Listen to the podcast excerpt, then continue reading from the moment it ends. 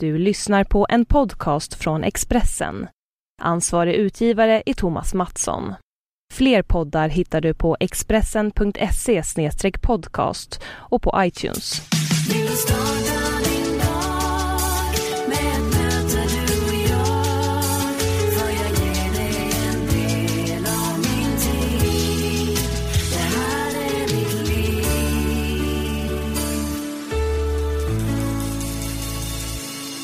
Välkommen ska du vara till avsnitt 84 av Livsjulet. Jag heter Anna Hegerstrand och i den här podcasten intervjuar jag kända profiler som får dela med sig av sitt livsjul.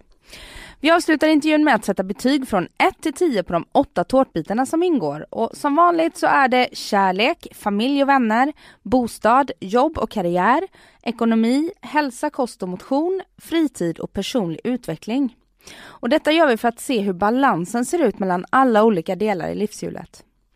Den här veckan gästas jag av Hollywoodfrun Åsa Westerlund som är hemma i Sverige på besök. Första gången jag träffade Åsa det var i hennes hem i West Palm Beach i Florida. Men nu bor ju Åsa även i exklusiva Hollywood Hills i Los Angeles. Och den här gången så sågs vi i Sverige, närmare bestämt i Expressens podcaststudio, och det var den 4 december när vi spelade in. Och jag vill också passa på att berätta att livshjulet numera finns att lyssna på i Acast. Om du laddar ner Acast-appen så kan du prenumerera på den. Och det gör du genom att du klickar på det lilla plustecknet bredvid ikonen där, bilden på mig. Nu finns alltså livshjulet både i iTunes och på Expressen och i Acast. Så det blir ännu enklare att lyssna. Och nu kör vi Åsa Westerlunds livshjul. Varsågoda. Gud vad kul att du har det här. Ja men det är jättekul. Det är så här, jag började med det 2 månader efter att jag hade hälsat på dig. Ja. Och sen så har det ju bara så här rullat på. Det är så många som har det här nu. Mm, det är det. Du är mitt 85:e avsnitt. Så att det är så här, jag planerar för 100 avsnittet. Får se vem det blir. Ja, välkommen hit. Hej, tack så hemskt mycket. Ja, du är hemma i Sverige. Jag är hemma i Sverige nu i cirka 10 dagar. Det är jätteskönt. Hur kommer det sig att du har åkt hem? För det första så måste jag åka hem till min familj i Norrland. Det har varit ett tag sedan jag var hemma. Och sen så vill jag träffa mina vänner. Och sen var jag ju på den här AIDS-galan i måndags också. Som var väldigt viktig för mig att närvara på. Just det. Iförd en otroligt tjusig kreation av Lars Wallin. Ja, förstår ni? Jag hade en klänning från Lars Wallin som var bara helt fantastisk.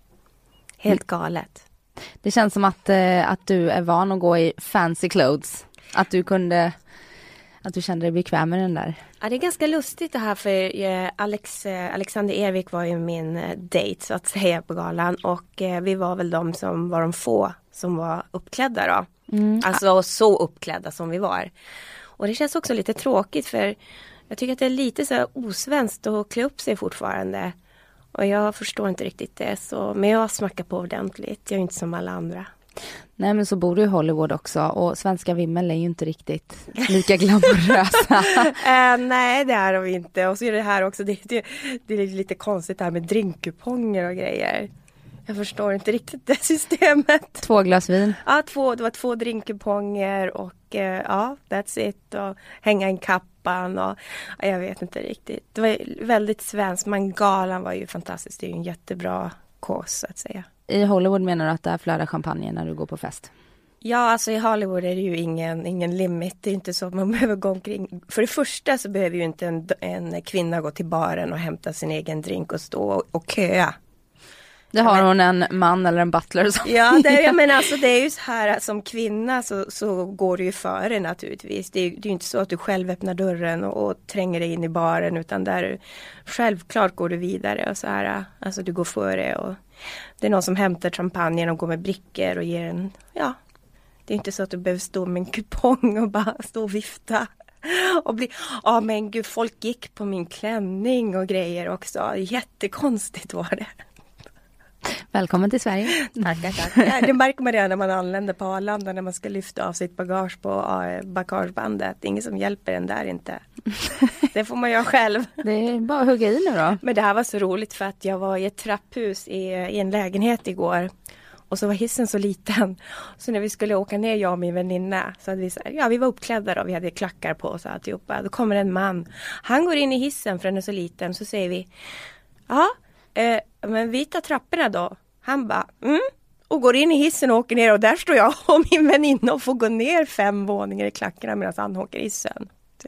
Vi kan ju ta det lite från start. För du och jag, vi träffades ju första gången när du bodde i West Palm Beach. Mm. Jag var hemma hos dig och gjorde lite reportage. Ja, det var så trevligt. I din fantastiska, eller er fantastiska villa.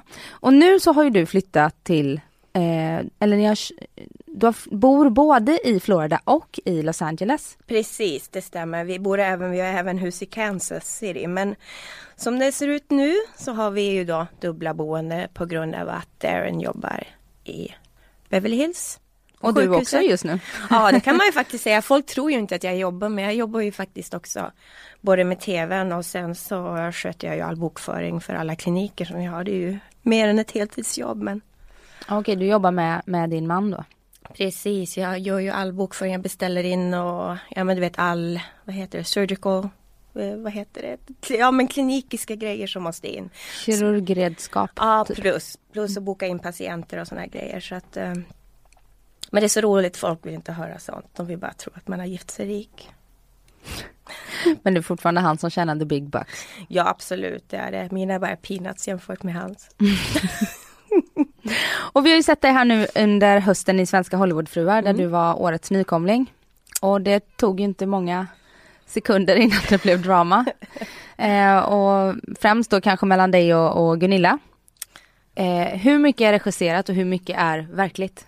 Alltså, det här är ju ett fritt manus. Vi jobbar, man har en vecka, alltså planering framför sig. Som typ, Åsa, vad ska du göra den här veckan? Och säger jag, ja, jag ska typ... Ja, men du vet, ta min hund och göra akupunktur. Eller ja, men du vet, jag berättar mitt schema. Och sen så säger de så här, men det här blir jättebra. Och så dyker de upp filmteamet och så filmar man när man gör de här händelserna. Och då står det ju, då vet jag ju bara att ja, idag ska jag åka typ till veterinären. Men ofta så händer det ju grejer på vägen till veterinären eller efter veterinären som inte är planerade, så att säga. Och det här mellan vi fruar och sådär, det är ju absolut inte planerat. Utan det ligger ju bara pyr. Man vet ju att det är någonting som kommer hända. Det vet man ju. Sen vet man ju också att man sitter ju, det kallas ju för man sitter ner innan och berättar så här. Ja, hej, idag ska jag åka till veterinären och du vet så här. Och sen så åker man iväg, sen kommer man hem igen och så berättar man framför kameran vad som hände. Så på frulunchen så visste man ju att någonting var på gång att hända. Det visste man ju. Men sen så var det ju mycket som klipptes bort. Det var ju, alltså det var ju värre än vad det var på tv. Det var mycket värre. Det var mycket större bråk än vad som kom ut på tv. Du skulle vilja ha ett behind the scenes också från TV3. Ja, faktiskt. Du vet så här som de gör så här bloopers och behind the scenes och sådana här oklippta, oredigerade grejer. Det hade varit någonting. Och var det som du hade tänkt dig att vara med? För Hollywoodfruarna är ju ett väldigt inarbetat koncept. Ja, alltså jag är ju bara jag, höll jag på att säga. Jag är ju precis samma person som jag var innan.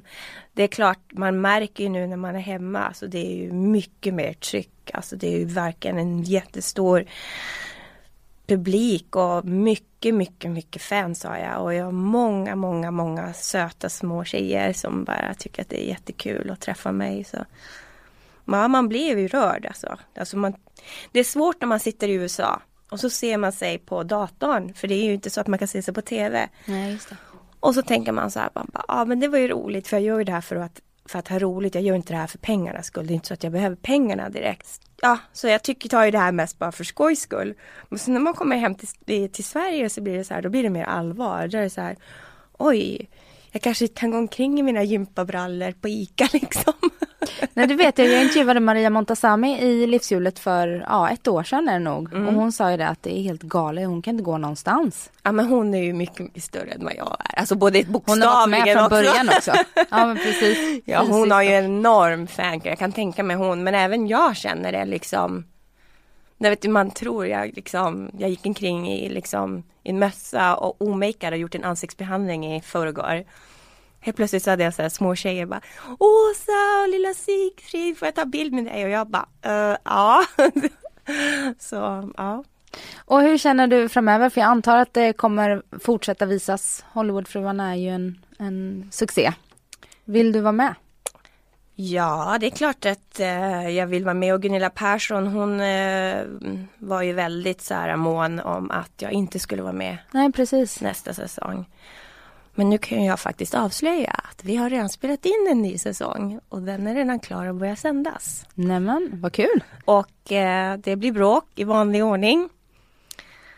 De som klipper har ju en enorm makt hur man ska framstå. Men det är ju också en sån här grej att när man gör tv så kan man ju inte bli sur sen. Ah, det där, så där vill inte jag se ut, vet. Utan det är bara ta det och... Ja, om de vill klippa mig som en bitch, då kan de ju klippa mig som en bitch om de vill. Men med Gunilla Persson så är hon faktiskt som hon framstår på tv. Riktigt bra tv med andra ord. Ja, alltså riktigt bra. Hon är jättebra för showen. Jag vill inte ha bort henne från showen. Jag tycker hon är jättebra. Go Gunilla liksom. Det är bara underhållande. Jag har inte något problem med Gunilla. Hur är livet annars i Los Angeles? Alltså... först var jag lite emot att vi skulle åka till Los Angeles, men Darren har ju jobbat där förut så han ville ju jättegärna att vi skulle flytta tillbaka, eller att han skulle få flytta tillbaka. Så då tänkte jag att ja, men då får jag väl göra det då. Och då blev jag ju erbjuden att göra Svenska Hollywoodfruar, och då sa jag ja, men det kan vi göra, för då kan jag ju ha någonting att göra på dagarna när du jobbar. Sen var inte han med så mycket. Han reser ju så himla mycket med jobbet.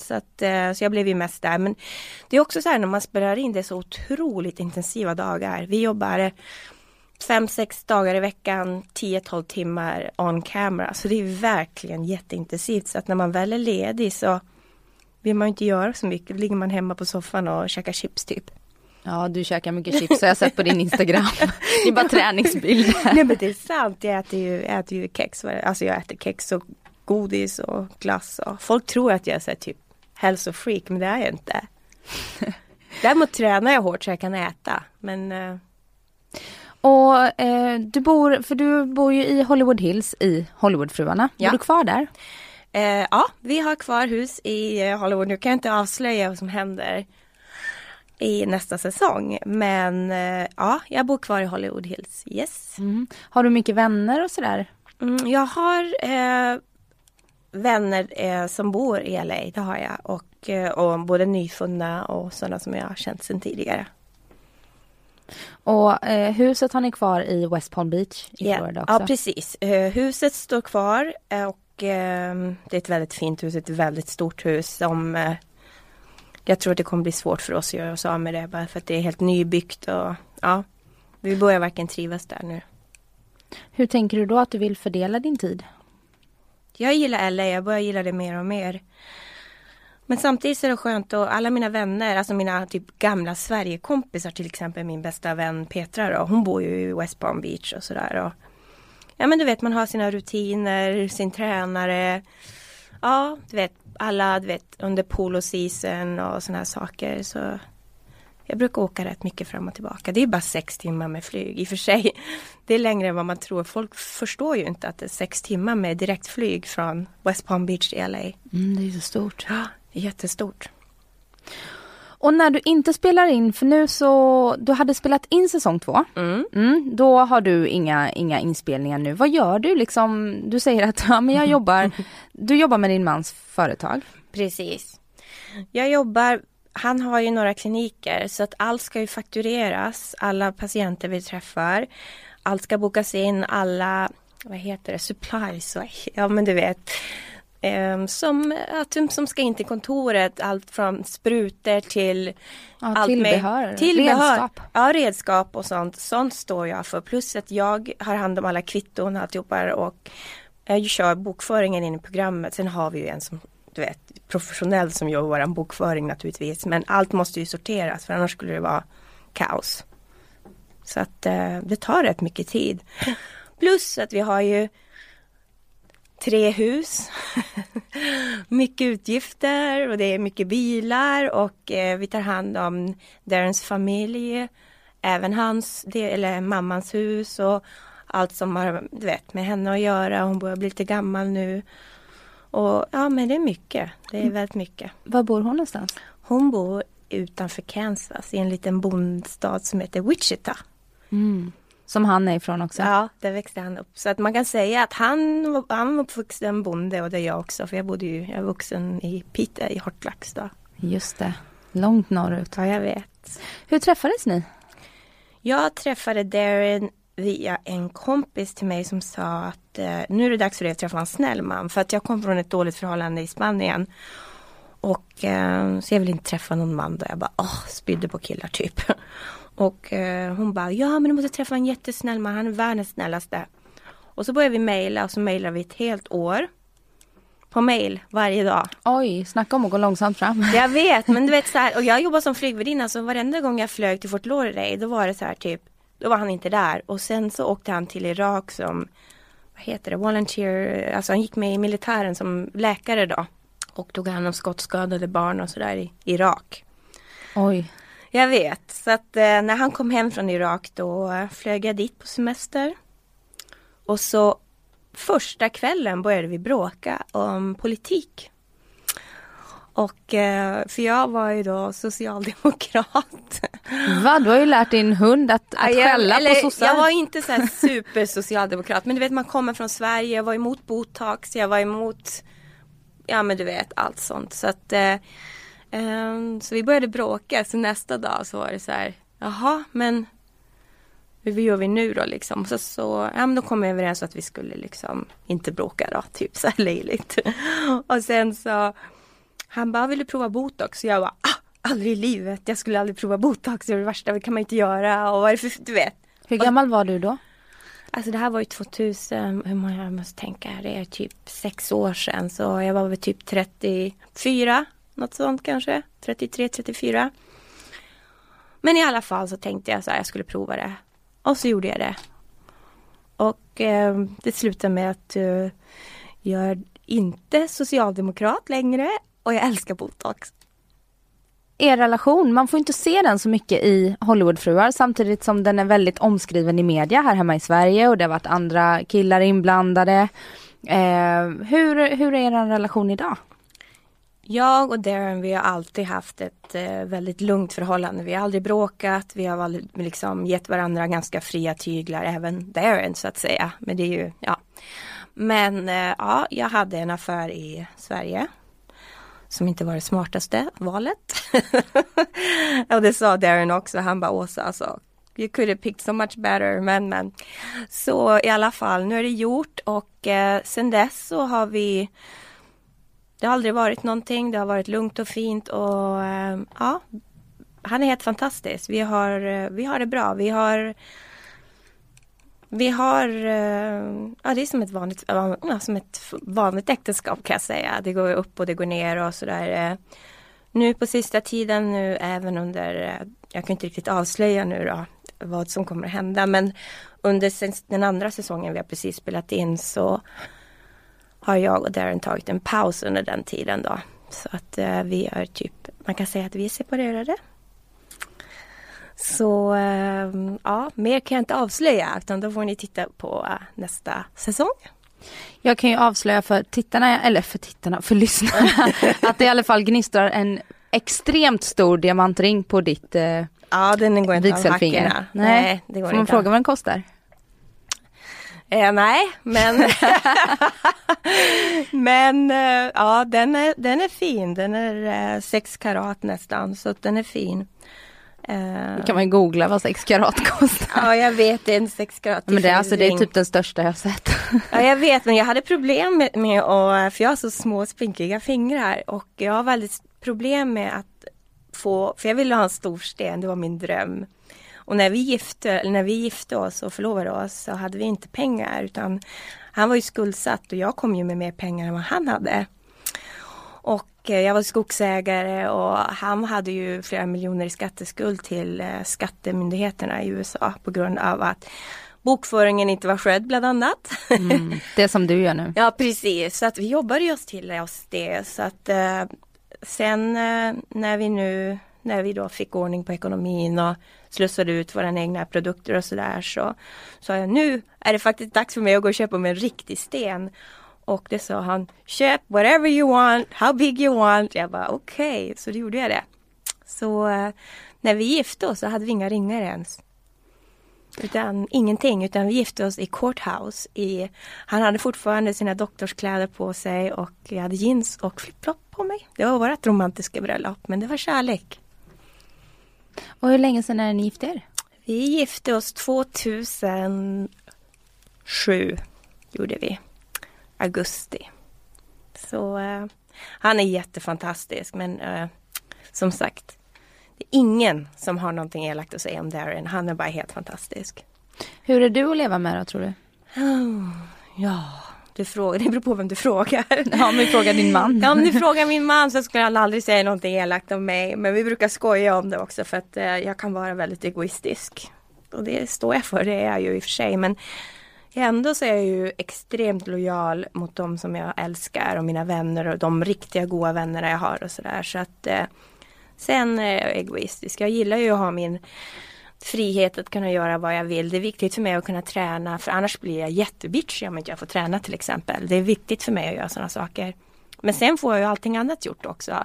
Men jag gillar inte när någon styr och ställer att jag måste göra någonting inför, du vet, mitt schema liksom. Utan jag vill själv kunna bestämma mina dagar. Då har du ju ett bra liv så du kan göra det. Precis, och det har inte varit så alla. Så jag menar, jag har ju jobbat även i Florida. Jag har jobbat i yogabutiker. Jag menar, innan vi fick rullians på våran cashflow så att säga. Så var det ju som vanligt jobb. Utan då, jag menar, och jag var ju inte rädd för att jobba. Jag jobbade ju som flygvärdinna i 8 år. Flög charter, så det var inte så att jag var arbetsskygg direkt. Utan det är nu på sista tiden när man äntligen... Alltså USA, det är ju sån hets med alltihopa. Du vet, man ska tjäna pengar, man ska bo större, man ska ha bättre bilar, man ska... Allting kostar. Du vet, bara hälsoundersökning, tandvård, hudcancer fick jag. Allt kostar så mycket pengar. Det är som press på att alltid ha och tjäna och lyckas. Och det som är roligt med det hela, det är att man är genuint glad och imponerad av folk som lyckas. Det är inte så att det är fult att jag har jobbat så häcken av mig och nu kan jag köpa mig en ny Mercedes. Utan då tycker folk så här, men gud vad du är duktig och vad glad jag är att du har lyckats, istället för att sitta hemma och vara bitter och prata illa om folk bakom ryggen på en. Det gör man inte där. Det tycker du att vi gör här?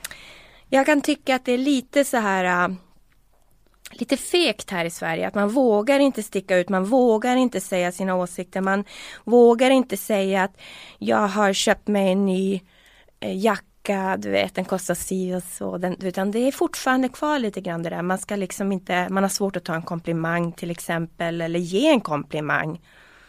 Jag menar, häromdagen så sa jag till en tjej här hemma i Stockholm, jag bara, gud vad du är vacker, hon tittar på mig som att, vad är det för fel på dig? Är du typ lesbisk? Eller jag bara, nej men alltså jag bara, du vet, det är väldigt, jag vet inte. Jag tycker vi ska vara snällare med varandra när det gäller sånt. Ge mer komplimanger och unna folk om de lyckas. Och det är väl kul. Tänk vad roligt då att folk verkligen har det drivet, att de vill lyckas. Istället för att, varför ska vi försöka trycka ner folk? Jag förstår inte riktigt.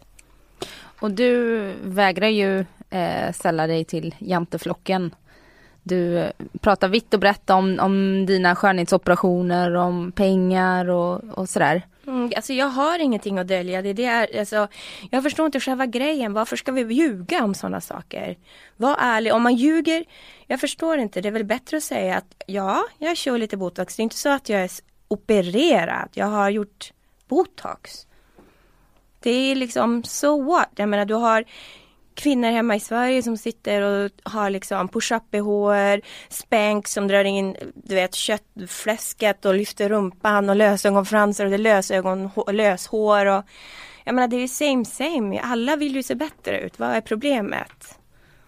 What is the problem? Jag förstår inte. Vad är ärliga? Jag vet inte varför. Jag förstår inte vad är det för farligt att stå för det man tycker och tänker och bara vara sig själv. Jag tycker alla ska uppmuntras att få vara sig själva. Tänk vad mycket bättre alla skulle få må och bara få vara sig själva. Och hur bemöts du då i sociala medier och sådär? Alltså det är ett evigt tjatande om mina läppar. Alltså my god. Läppar hit, läppar dit och du har sprutat in så mycket botox i läpparna. Man bara, men först och främst, Botox används inte i läpparna. Nej.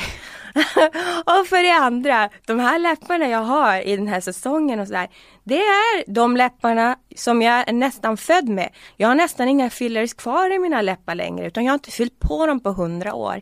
Men det är så här typ att jag tror att bara för att man är med i media och ser lite annorlunda ut eller har förstorat sina läppar, då är det helt plötsligt okej för folk att bara, du vet, du ser ut som Frankenstein eller, ja men du vet så här. Jag vet inte, ibland blir jag bara så här, jag tar inte åt mig, men snälla rara, byt ett ämne. Det känns som, det är 80-talet, alltså det känns så passé. När jag var hemma hos dig sist så hade du botox i frysen. Mm. Har du fortfarande det? Ja, gud ja. Det är klart vi har botox i frysen. Det är inte bara jag som går och nallar av botox, det är alla mina vänner och väninner och allihopa som vill ha det liksom, det är klart. Jag har gett botox till min man själv. Jag har injicerat han med botox också. Får man det? Det vet jag inte riktigt, men du gjorde det ändå. Han bara, prova om du kan. Jag var nej, jag vet inte. Jag tror jag gjorde ett stick. Det var inte riktigt min grej, men ja, ja. Nej, men du föredrar att få istället för att ge. Alltså, botox är inget farligt. De ger det till spädbarn till och med som har kramper. Så det här är inget farligt, inget gift. Visst, det är gift om man inte blandar ut det och injicerar tok för mycket. Ja, det är allting giftigt. Men folk har fått för sig att det är skamligt. Jag förstår inte. Folk gör ju det, men de säger ju inte. Och med dig och Darren i alla era hus bor även 300. Ja. Mm. Och det är ju främst lilla Sigge, ja. Sigfrid, som vi får följa på Instagram och i Hollywoodfruarna. Lilla Sigfrid och jag, vi är bara så kära i varandra. Och jag älskar lilla Sigfrid. Jag skulle kunna göra allt som, vad som helst för honom. Eller för alla mina hundar i och för sig. Men Sigge blev ju den som alltid följer med mig, bara för han är så liten och vi är så, du vet, fästa i varandra, så att det är ju väldigt lätt att ha med honom så. Och sen har du Sola och Kiwi. Kiwi är en överbliven hund som jag hittade när jag var ute och joggade, som jag tog hand om. Som var jätteelak i början, men hon är världens snällaste nu. Vill ni utöka familjen? Barn och sånt, hur känner du för det?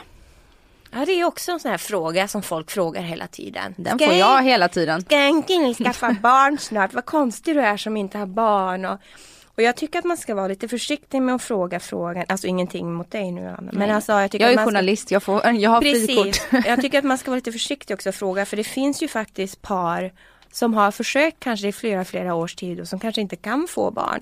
Som kan bli väldigt ledsna om man frågar om det. För det kan vara ett väldigt känsligt ämne.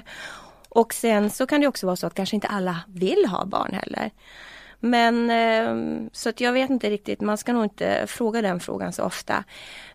Så att mitt svar på den här frågan är ju då att Darren vill gärna ha barn. Och om det hade varit upp till honom så hade jag haft 2 barn by now. Och du vill inte ha följdfrågor på den? Ja, så genom att det är lite halvstökigt och sådär mellan jag och honom just nu, så känns det inte riktigt rätt att svara på den frågan. Faktiskt. Men absolut, jag skulle gärna bli mamma en vacker dag. Så att jag får väl frysa ner äggen. Det ligger också på planeringen. När det gäller hälsa och sådär, vi har ju pratat om lite träning och så. Du har ju haft hudcancer och du visade upp din solskyddsfaktor för mig i Florida. Det var typ 80. Ja, jag vet. Jo, men alltså det är ju så här också att när jag fick mitt första melanom så folk så här, men gud, blev du inte rädd och bröt ihop och... Jag bara, nej faktiskt inte, men jag är lite konstig sådär, för att jag, så länge jag vet att jag har den vård och kontroller, så är jag inte nervös för det.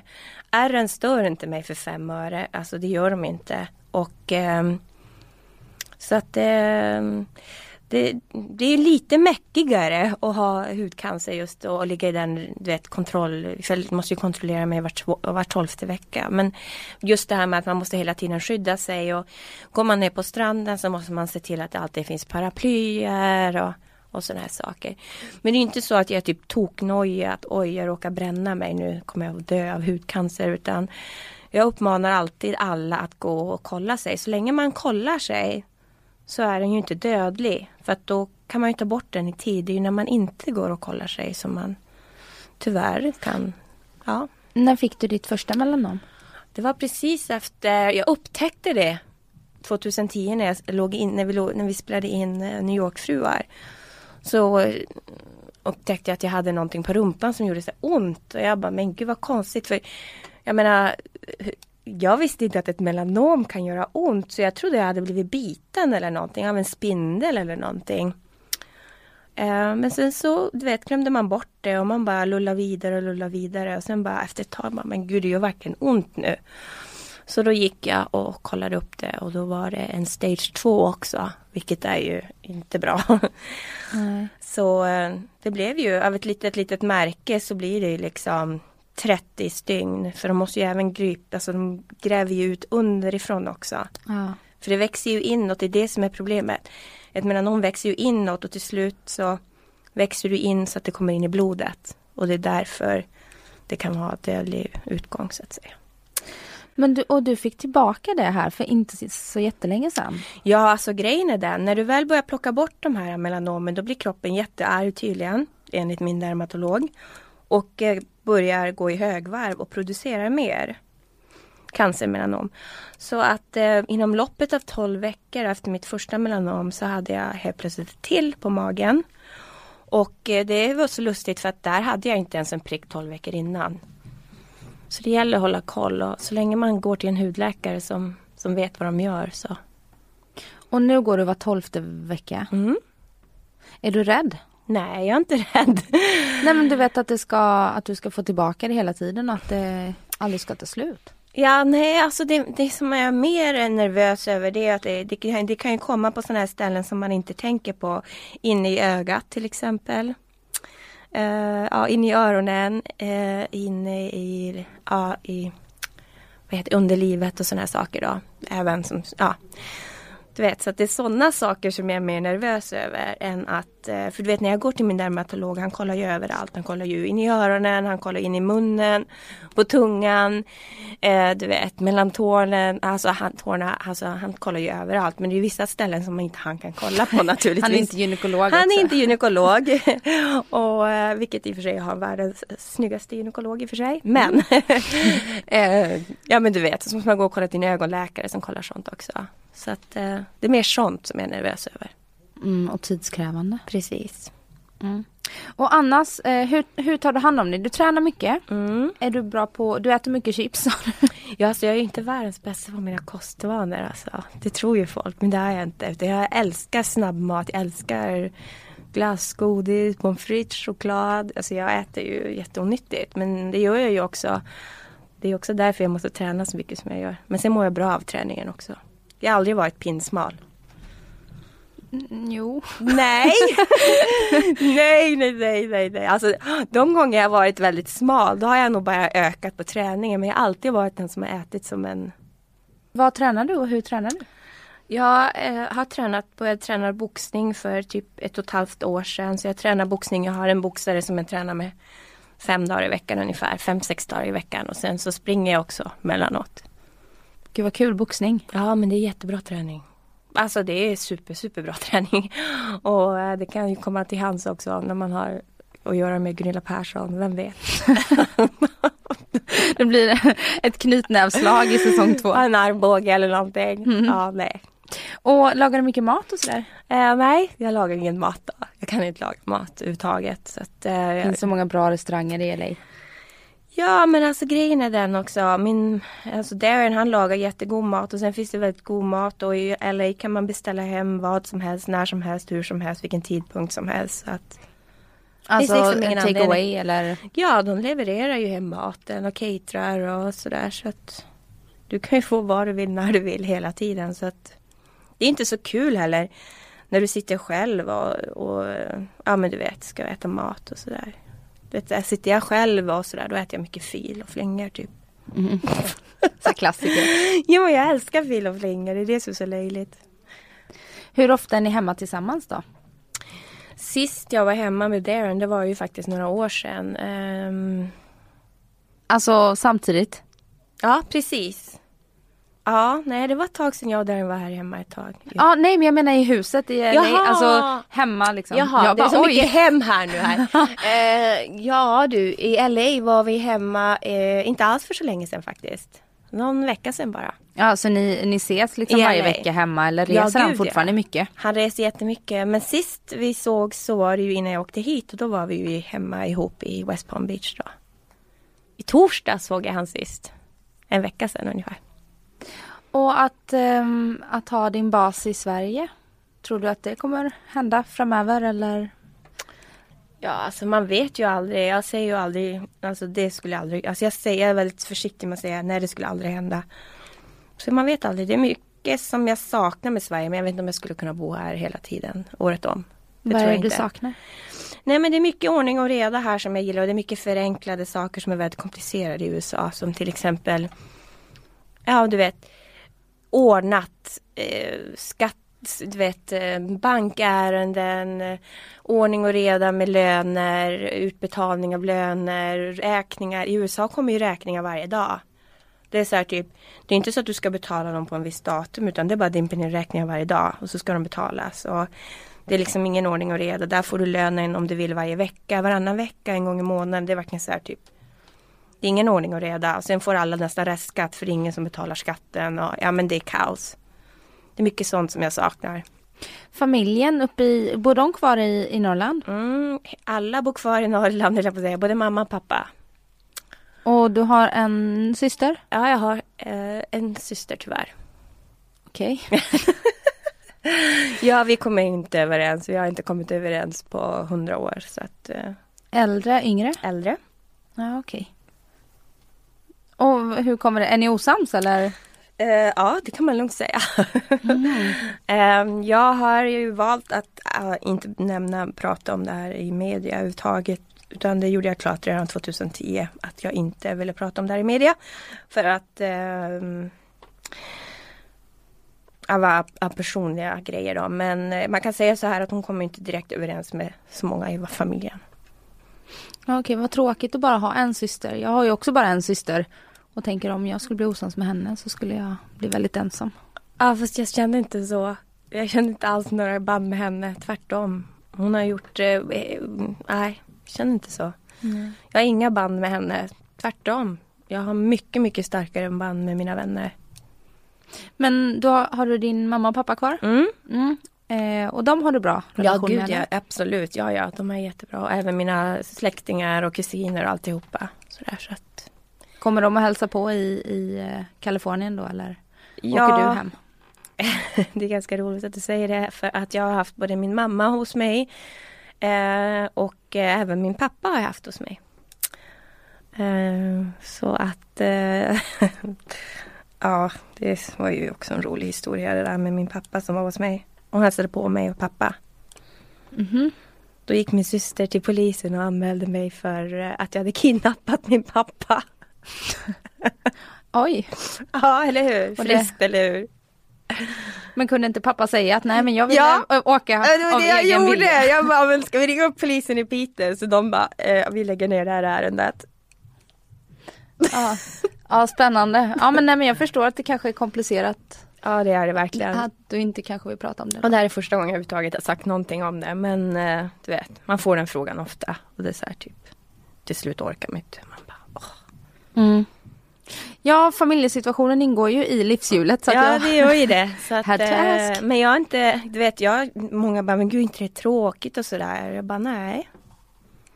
Hur länge sedan var det ni bröt? Ja, alltså det har ju varit så sedan jag typ föddes nästan. Så att du vet, jag har ju inte den. Jag har ingen som helst ties med henne överhuvudtaget. Och inga ambitioner att skaffa? Absolut inte. Okej. Mm. Jag förstår. Mm. Då lämnar vi det då. Ja. Och så tycker jag att vi går vidare till det här standardmomentet vi har i podden, där vi ska sätta betyg från 1 till 10 på de 8 tårtbitarna. Okej. Och då börjar vi med kärlek och din kärleksrelation. Okej. Hur den är just nu. 1 är dåligt, 10 är bra. Mitt äktenskap just nu kan man säga är en 3. 2, 3 kanske. Mm. Vad baserar du det på då? Som sagt, jag kan inte riktigt avslöja, men genom att, för att vi har redan spelat in en säsong, men det, jag kan inte riktigt prata om det just nu, men vi är ju separerade så att säga, så jag kan inte ge den 10 poäng, även om jag älskar han som person och så vidare, så kan jag inte ge den 10. Det går ju inte just nu. Jag ska inte fråga vidare, jag förstår att du inte får prata om det. Nej, det blir lite fel eftersom det redan är inspelat programmet, så blir det väldigt knasigt om jag skulle gå ut och avslöja det. Vi ser fram emot att se den andra säsongen här nu. Precis, det händer en hel del grejer i nästa avsång. Och tydligen så är nästa säsong ännu bättre. Familj och vänner är den andra tårtbiten. Ja, familjen och vänner då, där ger jag det en 10 faktiskt. Jag är väldigt bläst med mina vänner och familjen då, förutom min syster då naturligtvis. Men hon räknas inte. Nej, det är inget du lider av. Nej. Är det viktigt för dig att umgås tajt med vännerna eller? Jag har väldigt tajt relation med mina vänner och jag skulle göra nästan jag gör vad som helst för dem. Det gör jag och det vet jag att de skulle göra för mig också. Utan vänner har man ju ingen liv, vill jag på säga. Tråkigt det skulle vara och ensamt. De ska man ta hand om. Mm. Så vad satte du för? Ja, du satt en 10 där. Jag satt en 10 faktiskt. Bra där. Mm. Bostad är den tredje tårtbiten. Eller boendesituation liksom. Ja, det går ingen nöd på mig när det gäller boendesituationen direkt. Så där ger jag ju det en 10 också. Jag är väldigt bläst där också. Vi har jobbat hårt för det vi har. Vi är värda varenda krona, jag lovar. Och vilket hus gillar du bästa? Jag är nog fortfarande, om jag var tvungen att välja mellan pest och kolera, höll jag på att säga, mellan Hollywood eller West Palm Beach, så är jag nog mer en West Palm Beach-tjej än så länge. Men jag älskar LA. Det är som, det börjar växa lite grann, så jag får se. Jag vet inte riktigt var jag kommer hamna någonstans, eller var vi kommer hamna. Jag vet inte riktigt. Men jag ger en 10 än så länge. Och så har du en lägenhet här i Stockholm också. Ja, precis. Så att, när du är hemma. Ja. Så att, ja, nej. En 10 där. Ja. Jobb och karriär? Ja, det är klart man skulle kunna alltid improve, förbättringar där även. Så jag ger det nog jag är väldigt nöjd med min insats på Hollywoodfruar. Där ger jag mig själv en 10.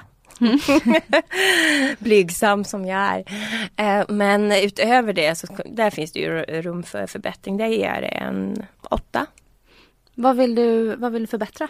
Vad vill du göra? Jag har lite funderingar och lite grejer på gång med någonting eget och även med andra tv-program och sådär. Så vi får se vad som händer. Mm. Och så jobbar du ju lite som bloggare också. Mm. Mm. Ja, sen så har jag ju blogg. Men den är ju mest bara för att hålla sig kvar och liksom inte försvinna då, mellan säsongerna och sådär. Och det är väldigt viktigt att ha kontakt med sina fans och ja, men du vet sådär. Det är en väldigt bra kanal att få ut sin sida av berättelsen också. För eftersom folk läser vissa saker och antar vissa saker så känns det ganska skönt ibland att kunna skriva my side of the story så att säga. Ekonomi är den femte tårtbiten. Ekonomin kan alltid bli bättre. Sa kvinnan med 3 hus. Ja, jag vet. Det är just den här grejen att där är jag lite osvensk, för hade jag varit helt svensk hade jag sagt herregud, jag är en 10. Men jag ser även den som där kan alltid förbättras. Och då menar inte jag bara med ekonomi att det ska vara mer dollar på kontot liksom, utan mer det här mindre stress runt, mer en förenklad money-making machine om man säger så. Mer att det ska vara lite mer enklare och att pengarna ska rulla in. Att man kan hitta lite enklare kanaler kanske. Skulle du säga att du lever extravagant? Jag tycker jag lever ganska normalt. Normalt för i Hollywood Hills, ja, eller? Nej, men alltså grejen är den att jag och Darren, eftersom vi var ju skuldsatta när vi gifte oss, så det är så här typ att visst, vi kan sväva ut och göra vissa saker och köpa dyra bilar, fina hus och dyra diamanter och sådär. Men normalt hemma är vi precis som 2 bondlurkar som går omkring i gympabrallor och ja, men du vet, käkar tonafisk salad liksom. Så vi har nog båda världarna. Jag tror att det är viktigt att man försöker hålla kvar där man är också. Bara för att man vill inte vara den här nyrika som går omkring och blir skitsnobbig och bara kastar pengar överallt. Utan så är vi ju inte. Nej. Vad lägger du pengar på då? Om du ska säga de dyraste vanorna. Ja. Vi lägger ju också 10% av all inkomst vi har till välgörenhet. Det är rätt mycket pengar. I USA får man ju dra av allting på skatten också. Så det är ju också kanske något som Sverige skulle införa. Det vore nog mer folk som skulle lägga pengar på välgörenheter. Mm. Men 10% lägger vi på välgörenheter. Vi är väldigt stora inom just cancer då, naturligtvis, av personliga skäl. Men mina största utgifter, ja du, det skulle väl vara smycken, bilar, skor. Jag har ju sett din garderob hemma i Florida. Ja, det var ju också lite lustigt för den har de klippt bort i Svenska Hollywoodfruar. Det är lite konstigt. Du har ju ett eget rum bara för dina träningskläder. Ja, ett helt rum bara för mina träningskläder. Jag har ett helt rum bara för skorna och ett helt rum med mina vanliga kläder.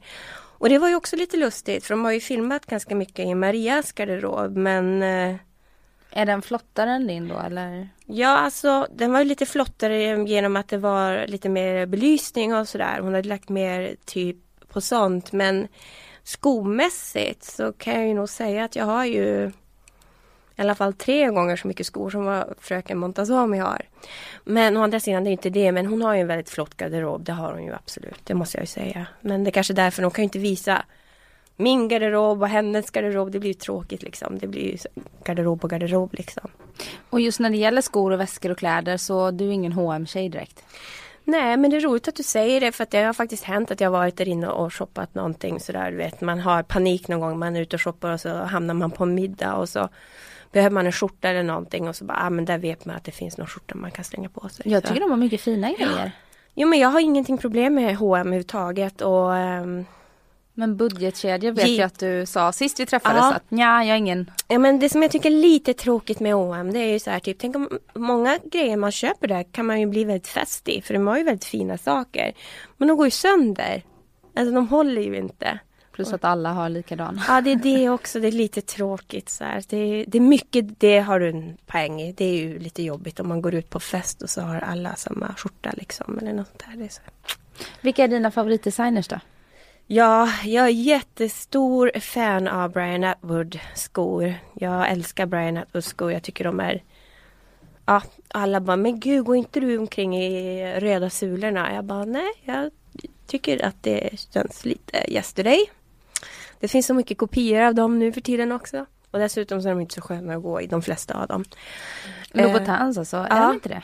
Nej, de är inte speciellt sköna. Inte på mina fötter i alla fall. Men... Brian Atwood är ju bara to kill for. Jag älskar hans skor. Sen så har jag blivit ganska så kär i ett märke som heter One Title. De har väldigt coola... Ni kommer få se mig mycket i hans design på Svenska Hollywoodfruar nästa säsong. Är du sponsrad? Nej, jag önskar att jag vore sponsrad för då är deras kläder svindyra. Mm. Så jag ska tänka vad jag mer har mycket på mig. Lululemon träningskläder. Ja, de är jag helt galen i och de sponsrar ju ingenting. Men jag har någon träningsgarderob för 500 000 kronor. Oj. Ja, men du har ju sett att det är 500 000 kronor. Det är ju det. Det är ju allt från, jag är helt, den fylls ju på dagligen höll jag på att säga. För jag är helt besatt av det. Mm. Det är mycket roligare att träna om man har fina träningskläder. Ja, men det är det. Och sen är det så här typ att de kör en byxa med en färg i så måste man ha samma topp med den färgen i. Och de är väldigt smart tänkande liksom. Ja, sen mer försäljning. Jag vet, det måste vara deras bästa. Nej men alltså, det är jag helt besatt i. Sen så, ja jag gillar ju Armani alltså. Armani-jackor och ja. Jag är lite så här allätare på klädesmärken. Jag kan mixa... liksom dyra brallor med en billigare topp och sådär. Så att det är inte så... Till exempel, nu ska ni få höra klänningen jag har på pressfotot för Svenska Hollywoodfruar. Den här säsongen. Svarta. Den svarta. Kommer från Sara. De har jättefina grejer. Det var lite panik nämligen för att vi fick veta klädtemat 2 dagar innan. Och jag hade besök från Sverige då. Och en av mina kompisar hade en sån en med sig. Hon sa den, ta den här på dig. Och den satt ju som ett smäck så det var ju lätt. Den var jättesnygg. Vi går vidare till hälsa, kost och motion just nu. Ja, jag är lite förkyld just nu. Så jag drar ner min av lite jetlaggad. Så att jag skulle nog bara vilja säga att jag är nog på en 7 just nu faktiskt. 7-8. Känner mig lite så här halvhängig, men annars är det bra. Mm. Och fritid? Ja, där finns det också rum för förbättring. Jag skulle nog vilja lägga mig själv där på en 8 kanske. Handlar det om att du vill ha mer fritid eller fylla den med bättre saker? Nej, jag känner nog att det har varit väldigt hektiskt på senaste tiden. Hela det här året har varit helt hysteriskt just med inspelningar och personliga grejer. Och ja, så jag känner att jag skulle behöva åka på någon typ bara semester i 2 veckor och stänga av mobilen typ faktiskt. Mm. Det kanske blir av, vem vet. Vem vet, ja. Mm. Efter Sverige, vad ska du då? För du åker tillbaka hem till jul? Ja, jag åker hem före jul och sen får vi se. Det ligger lite planering här med några resor faktiskt. Så vi får se var jag hamnar. Härligt. Och personlig utveckling är den sista tårtbiten. Ja, där finns det också rum för förbättring. Det finns vissa delar jag tycker kanske att jag borde bli... Jag är lite förvirrad så här att jag får mycket... Jag glömmer bort saker. I mitt huvud så tror jag att jag har svarat vissa personer bara för att jag har tänkt ut svaret i mitt huvud. Men jag har inte fått iväg svaret, och det är inte det att jag ignorerar personer, utan det är bara det att jag glömmer totalt bort att svara. Så att det finns vissa grejer som jag verkligen har försökt och måste jobba mer med, just det här med att man måste ta sig tid och svara även om man har det liksom, skjut inte fram saker utan det blir bara stressad och fel, och det kan uppfattas som att man är jätteignorant eller så. Det är inte, det är bara det att jag totalt knäppt bort att svara. Så att det finns alltid rum för det att utvecklas och kanske bli mindre egoistisk och sådär, men å andra sidan, så länge man är inte elak så tycker jag att det är okej ändå. Men det finns alltid rum för förbättring, men jag ger mig själv en 8. Har du gått i terapi? I USA så har ju alla en shrink. Nej, faktiskt inte. Utan min terapi är träning faktiskt. Och det är därför det är så viktigt för mig också, just det här med att gå ut och springa. Och jag älskar att vara hemma i Sverige till exempel, när man kan gå ut i naturen och sådär. Utan jag tror 100% på terapi. Jag är väldigt för terapi, utan det är bara det här att... Än så länge så har jag klarat mig ganska bra bara på att rensa huvudet när jag är ute och joggar. Liksom. Jag springer väldigt långt och länge och sådär. Otroligt vad man... Det är som en meditation nästan för mig. Mm. Skulle du upp till Norrland och hälsa på någonting nu när du är här? Ja, jag åker hem om några dagar, åker jag till Pite och ska hälsa på. Även besöka lite skolor där också. Mm. Och hälsa på mina små fans. Ja, vad roligt. Ja, de är så söta. Jag och Sigfrid ska gå på skolorna. Ja. Så det ska bli jättegulligt. Har du många unga fans? Jag är väldigt unga små söta tjejer. Och, så man ska vara snäll med dem. Och, jag menar, det vore ju ingen tv-karriär för mig om inte jag hade dem. Så att de är ju värda hur mycket som helst. Man ska vara snälla med dem. Och tusen tack för att du kom hit och gästade mig. Ja, men tack själv. Det var kul att vi kunde ses igen nu 1,5 år senare. Ja, verkligen. Du är verkligen en av mina favoriter. Eller du är min favorit. Du skrev en sån fin artikel också. Så. Hörde ni det, ni som lyssnar? Ja, faktiskt. Nej, men jättekul. Även om det är lite kallare och sådär. Men nästa gång när vi ses så är det förhoppningsvis i Los Angeles. Ja, det måste vi göra. Under verkligen. En palm. Och du verkligen strålar av lycka. Jag ser det på dig. Du är bara så här lycklig. Jag ser det. Jag mår bra just nu. Ja, jag ser det. Mm. Och du då? Ja, förutom min förkylning. Nej, men det är ju... Du vet, man blir väldigt trött av att resa också. Just det här med jetlagen. Från USA hit är en killer, alltså. Det är svårt. Ja, särskilt ända där bortifrån Los Angeles. Det är verkligen lite halvjobbigt. Men nej, men det har gått bra tycker jag. Så att det var kul att vara här. Och Expressen, my favorite. Det är bra. Och lycka till nu i framtiden, och det ska bli jättespännande att se nästa säsong av Hollywoodfruarna. Och vill man följa dig på Instagram så heter du Åsa Westerlund. Det stämmer, och min blogg ligger också på finance.se under mitt namn Åsa Westerlund där. Åsa Westerlund. Mm. Ha det så bra nu, Åsa. Ja, tack snälla Rara och god jul på er allihopa. God jul. Och till er som lyssnar, vi är tillbaka, eller jag är tillbaka nästa vecka. Så ha det så bra tills dess. Hej då. Hej hej. Hej då.